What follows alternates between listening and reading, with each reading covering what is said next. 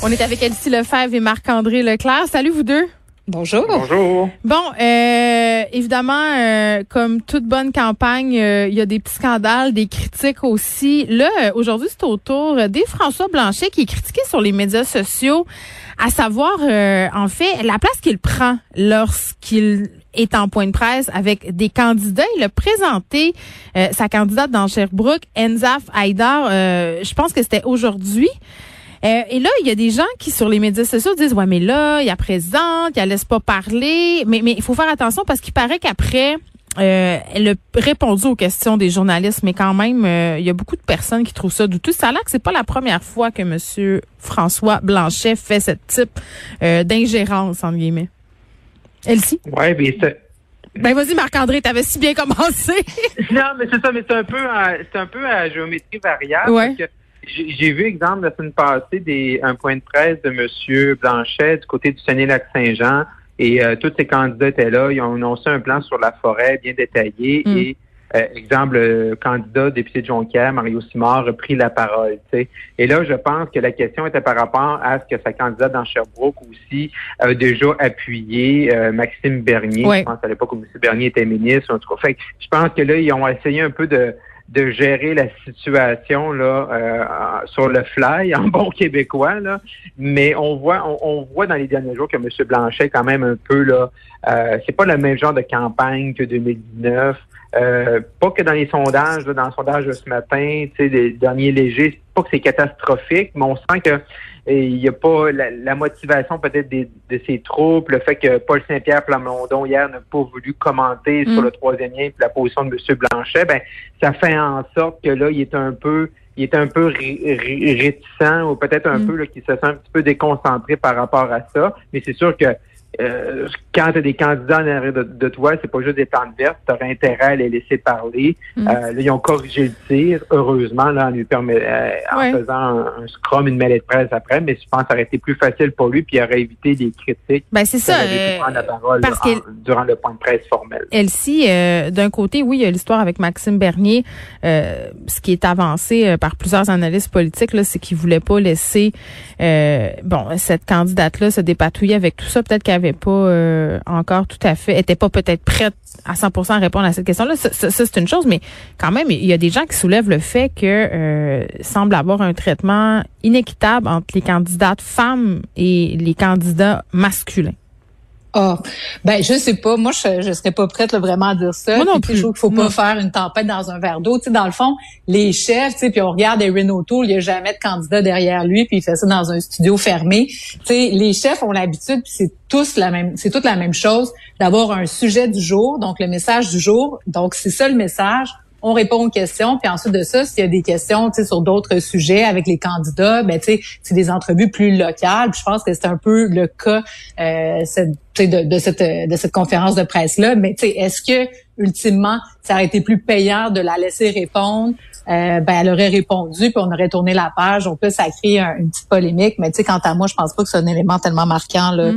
euh, aujourd'hui. Mais c'est sûr que François Blanchet doit faire attention parce que c'est un peu euh, sur son il aime ça, là, tu sais, prendre le, pavé, tu sais, puis donc, euh, tu sais, donc, il euh, faut que je fasse attention, tu sais, donc, euh, je pense que là, tu sais, c'est un petit drapeau rouge, puis, tu sais, pour que ça se reproduise. Ben, puis je trouvais ça intéressant d'en parler avec vous deux parce que vous avez une expérience concrète de la politique. Tu sais, nous, quand on regarde ça comme citoyen de l'extérieur, on peut avoir une certaine interprétation, puis après ça, quand on comprend comment les affaires se passent à l'intérieur, on fait, bon, regarde, là, on est peut-être en train de s'énerver pour rien. Et comme tu dis, Elsie, petit drapeau rouge pour Yves-François Blanchet, il en prendra bonne note. ça, c'est ça. Euh, début de campagne difficile pour le Parti vert. Ça, c'est quand même quelque chose pour vrai. Là. Euh, je lis là-dessus depuis ce matin. Anna, Paul, qui est incapable de, nommer ses candidats au Québec. C'est quand même, je veux dire, quand tu sais la situation historique du Québec, je veux dire, puis que tu es en campagne électorale, il me semble que c'est la moindre des choses d'apprendre les noms, de pouvoir les présenter tes candidats. Je veux dire, j'ai pas d'autres mots que, que c'est choquant. C'est choquant et c'est inacceptable. Oui, puis c'est, je veux dire, c'était tout l'été comme ça. Hein. C'était vraiment un mélodrame euh, avec le Parti vert, euh, des réunions du, de, leur espèce de CA, puis des, Hein, il voulait euh, débarquer la chef. Finalement, elle restait en place. Elle a changé tout le CA. Là, je veux dire, c'était comme. Ouais. On se rappelle, hein, Elisabeth May, elle disait pas de chicane. Là. Ben, c'est bien mal parti. non, pas de chicane. Ouais. Puis Elisabeth May, elle l'a pas trop défendu, Madame Paul. Mais avec le Parti vert été, là, c'était comme huit saisons de Virginie en un été. Là. Il y avait de l'action en masse. Fait là, fait là, elle est arrivée. Fait là, là, départ la campagne, depuis le début de la campagne, toujours quoi, 17. Elle n'est pas sortie de Toronto. Elle n'est pas sortie de, son, de sa circonscription. Elle n'est pas sortie de Toronto. Puis là, quand on lui demande des candidats, comme tu dis, Geneviève, elle n'est pas capable d'en nommer. Puis quand on lui demande est-ce que vous allez venir au Québec, elle dit oui deux fois pour les deux débats qui vont être organisés à Gatineau par la commission des élections parce que c'est fait au Musée canadien d'histoire. OK, t'as peu, là. Je veux dire, tu prends pas ben, C'est qu'elle s'en fout du Québec. Je veux dire, c'est, ça le message. Elle se fout partout. Elle se fout partout. Non, mais... Ils ont fait des, ils ont des sièges en OBC. En, ils en avaient un en 2019 au Nouveau-Brunswick. Elle, elle sort pas de chez eux. Euh, c'est épouvantable, tu sais. Donc, euh, puis Marc-André fait bien de rappeler l'historique de l'été parce que clairement, il y a un problème là, de, de, mm. personnalité de cette dame-là. Mm. Euh, on se rappellera qu'elle a perdu aussi une candidate là, dans les Maritimes qui est passée chez les libéraux. Puis tu sais, c'est quand même pas rien là, à l'aube d'une élection. Puis les Verts savaient très bien là, que s'en allait en élection. Je pense qu'ils voulaient vraiment s'en débarrasser parce que clairement, à la voir agir aujourd'hui, on voit bien que ça fait aucun sens. Pas être capable de nommer des candidats. Je peux bien comprendre qu'elle soit pas capable de nommer là, la centaine de candidats au Québec, mais quand même même, elle peut en nommer là, un, un trio là, aux 5-6 candidats. Il me semble que son équipe, tu sais, mettons, son équipe aurait pu dire, écoutez, madame, ça serait peut-être une bonne idée d'en mémoriser 3-4. Ben, c'est ça. Après ça, tu sais, dimanche, elle avait une occasion inouïe d'être sur le plateau avec, euh, tu sais, à Radio-Canada pour répondre aux questions des chefs. Il me semble que quand tu es un, le cinquième parti, qu'on parle jamais de toi nulle part, ben, tu dis, ben, mon Dieu, je veux, je vais faire honneur de ma présence. Ben, je vais prendre la chance. Non, mais c'est épouvantable. Donc, euh, moi, en tout cas, puis, tu sais, l'autre chose, quand on disait qu'elle se foutait du Québec, ben elle se fout du Québec, oui, d'autant plus que, tu sais, bon, elle a pris position contre la loi 21. OK, sur cette question-là, mm. peut-être qu'elle n'est pas la seule au Canada, mais sur la loi 96, qui est la loi, tu sais, qui, qui fait en sorte de reconnaître, tu sais, le fait français, la nation québécoise, etc. Il y a presque unanimité à la Chambre des communes, puis elle veut remettre en question euh, les dispositions de la loi 96. C'est vraiment un affront, tu sais, c'est frontal envers le Québec, puis stratégiquement, ça montre à quel point il me semble qu'elle est complètement déconnectée. C'est bien un endroit où elle pourrait faire des gains, c'est au Québec, où ben, l'environnement est important. Donc, elle... Ah, mais, là. Ben, mais là, il n'aura pas de gain. Il n'aura pas de gain au Québec, il n'aura pas de gain nulle part. Puis comme tu dis, ici, la loi 96, en plus qu'elle dit qu'elle est contre, elle voudrait que la Chambre des communes euh, prenne le temps d'étudier la loi 96. Je veux dire, c'est une loi qui est, qui, est, québécoise, qui est provinciale. Oui, une motion du bloc qui était euh, adoptée à, à auto avec un fort appui, mais là, tu sais, je dirais complètement déconnectée. Là. Elle comprend pas, pas en tout comment ça marche les champs de compétences. Elle, elle comprend pas comment ça marche l'Assemblée nationale. Elle comprend pas comment comprend pas où elle s'en fout. Là. Je veux dire, le message qu'elle envoie ben, aux Québécois, aux Québécoises, c'est qu'elle n'en a rien à cirer euh, du Québec puis de notre unicité euh, culturelle. Et comme tu le dis, Elsie, c'est très dommage parce que on le sait que la thématique environnementale est très, très populaire au Québec, très, très populaire aussi euh, chez les jeunes. Donc, elle a raté sa chance de faire une bonne impression, je pense. Puis elle a beaucoup, en tout cas, je sais pas comment on va faire pour rattraper ça. Eh, un petit mot sur euh, l'avance des conservateurs, là, parce que hier, on s'en parlait. Euh, Erin O'Toole euh, qui faisait bonne figure. on a un sondage léger aujourd'hui qui confirme l'avance des conservateurs, Elsie. Oui, ben en fait, c'est ça, on, le voyait venir. Donc, ça bouge dans le reste du Canada. Au Québec, ça n'a pas bougé encore pour les conservateurs, mais reste que dans le reste du Canada, quand même, tu sais, Parti conservateur qui prend quatre points dans le sondage léger là, de ce matin, mais surtout les libéraux qui perdent un 5, un 5 points. Donc, euh, c'est vraiment euh, pour eux inquiétant. C'est le Parti libéral, tu sais, qui avait le vent dans les voiles, qui ont choisi le moment d'élection, qui avait, euh, une longueur d'avance sur la préparation, le choix des candidats, etc. Donc, aujourd'hui, dans l'équipe libérale, on doit vraiment, comme à s'inquiéter. Ceci dit, le NPD aussi bouge, donc ça, ça peut avoir certains impacts euh, pour favoriser dans certains secteurs euh, l'élection d'un libéral et ou d'un NPD ou d'un conservateur. Donc, euh, ça va être vraiment, si ça reste comme ça, très, très, très serré. Mais c'est sûr que là, Erin O'Toole, on le disait hier, arrive au débat mm. face à face à TVA jeudi. Puis euh, tout le monde va l'attendre avec une brique et un fanal, dans le sens que là, il va devoir répondre à des questions beaucoup plus précises et pointues euh, sur euh, son programme, sur les membres de son caucus, sur les questions environnementales. Donc, ça va plus être de dire ah oui, j'ai un plan. Là, ça va être comme OK, quelles sont les cibles, comment vous allez les atteindre, etc. le problème des garderies, c'est certain qu'il va être questionné là-dessus. Comment peut-il aller à l'encontre de la volonté du Québec et du programme québécois? Bref, mais c'est beaucoup de mouvements là, dans les de vote est très surprenant. On s'attendait pas à ça il y a deux semaines à peine.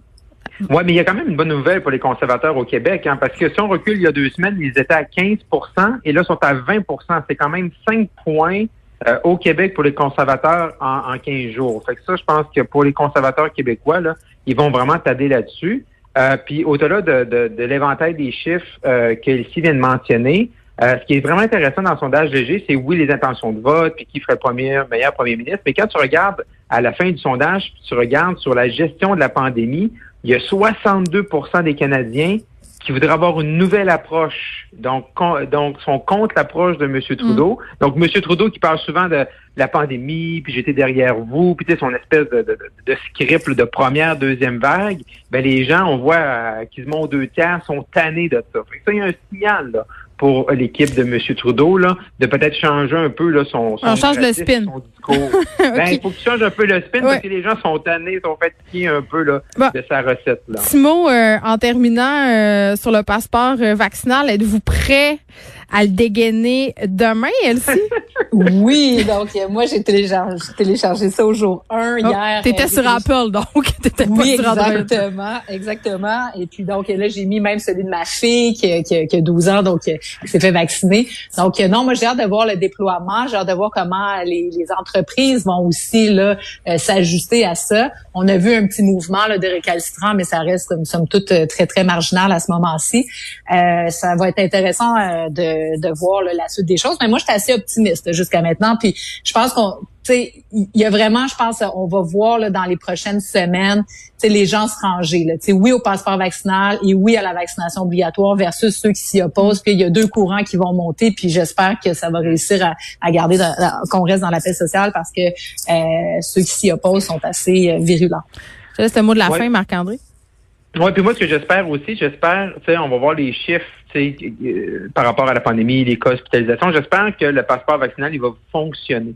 J'espère que dans le sens qu'on sera, le gouvernement ne sera pas obligé d'imposer euh, d'autres mesures. C'est peut-être un vieux pieux, peut-être que je rêve en couleur, mais j'espère ben, que... c'est une obligation déguisée, de toute façon. C'est ça, c'est ça, c'est une obligation déguisée. Fait que j'espère, oui, ça peut aider la vaccination, puis j'espère que ça va nous permettre de, OK, on a cette mesure-là, on ne sera pas obligé de revenir dans les autres mesures pour garder quand même là euh, un semblant de, de, normalité qu'on a pu euh, savourer euh, au cours de l'été, puis que, le passeport vaccinal soit assez pour contenir puis qu'on soit pas là dans une explosion de cas. Oui, puis j'ai envie de dire qu'on va peut-être vivre, puis c'est là que je rejoins Elsie, une période de transition là, où justement il va y avoir des ajustements, peut-être un peu de grogne aussi, mais ultimement, je pense que ça va avoir été une bonne chose cette affaire-là, mais on, on, verra dans quelques semaines. Clairement, on va avoir l'occasion de s'en parler. Marc-André Elsie, à demain. À demain.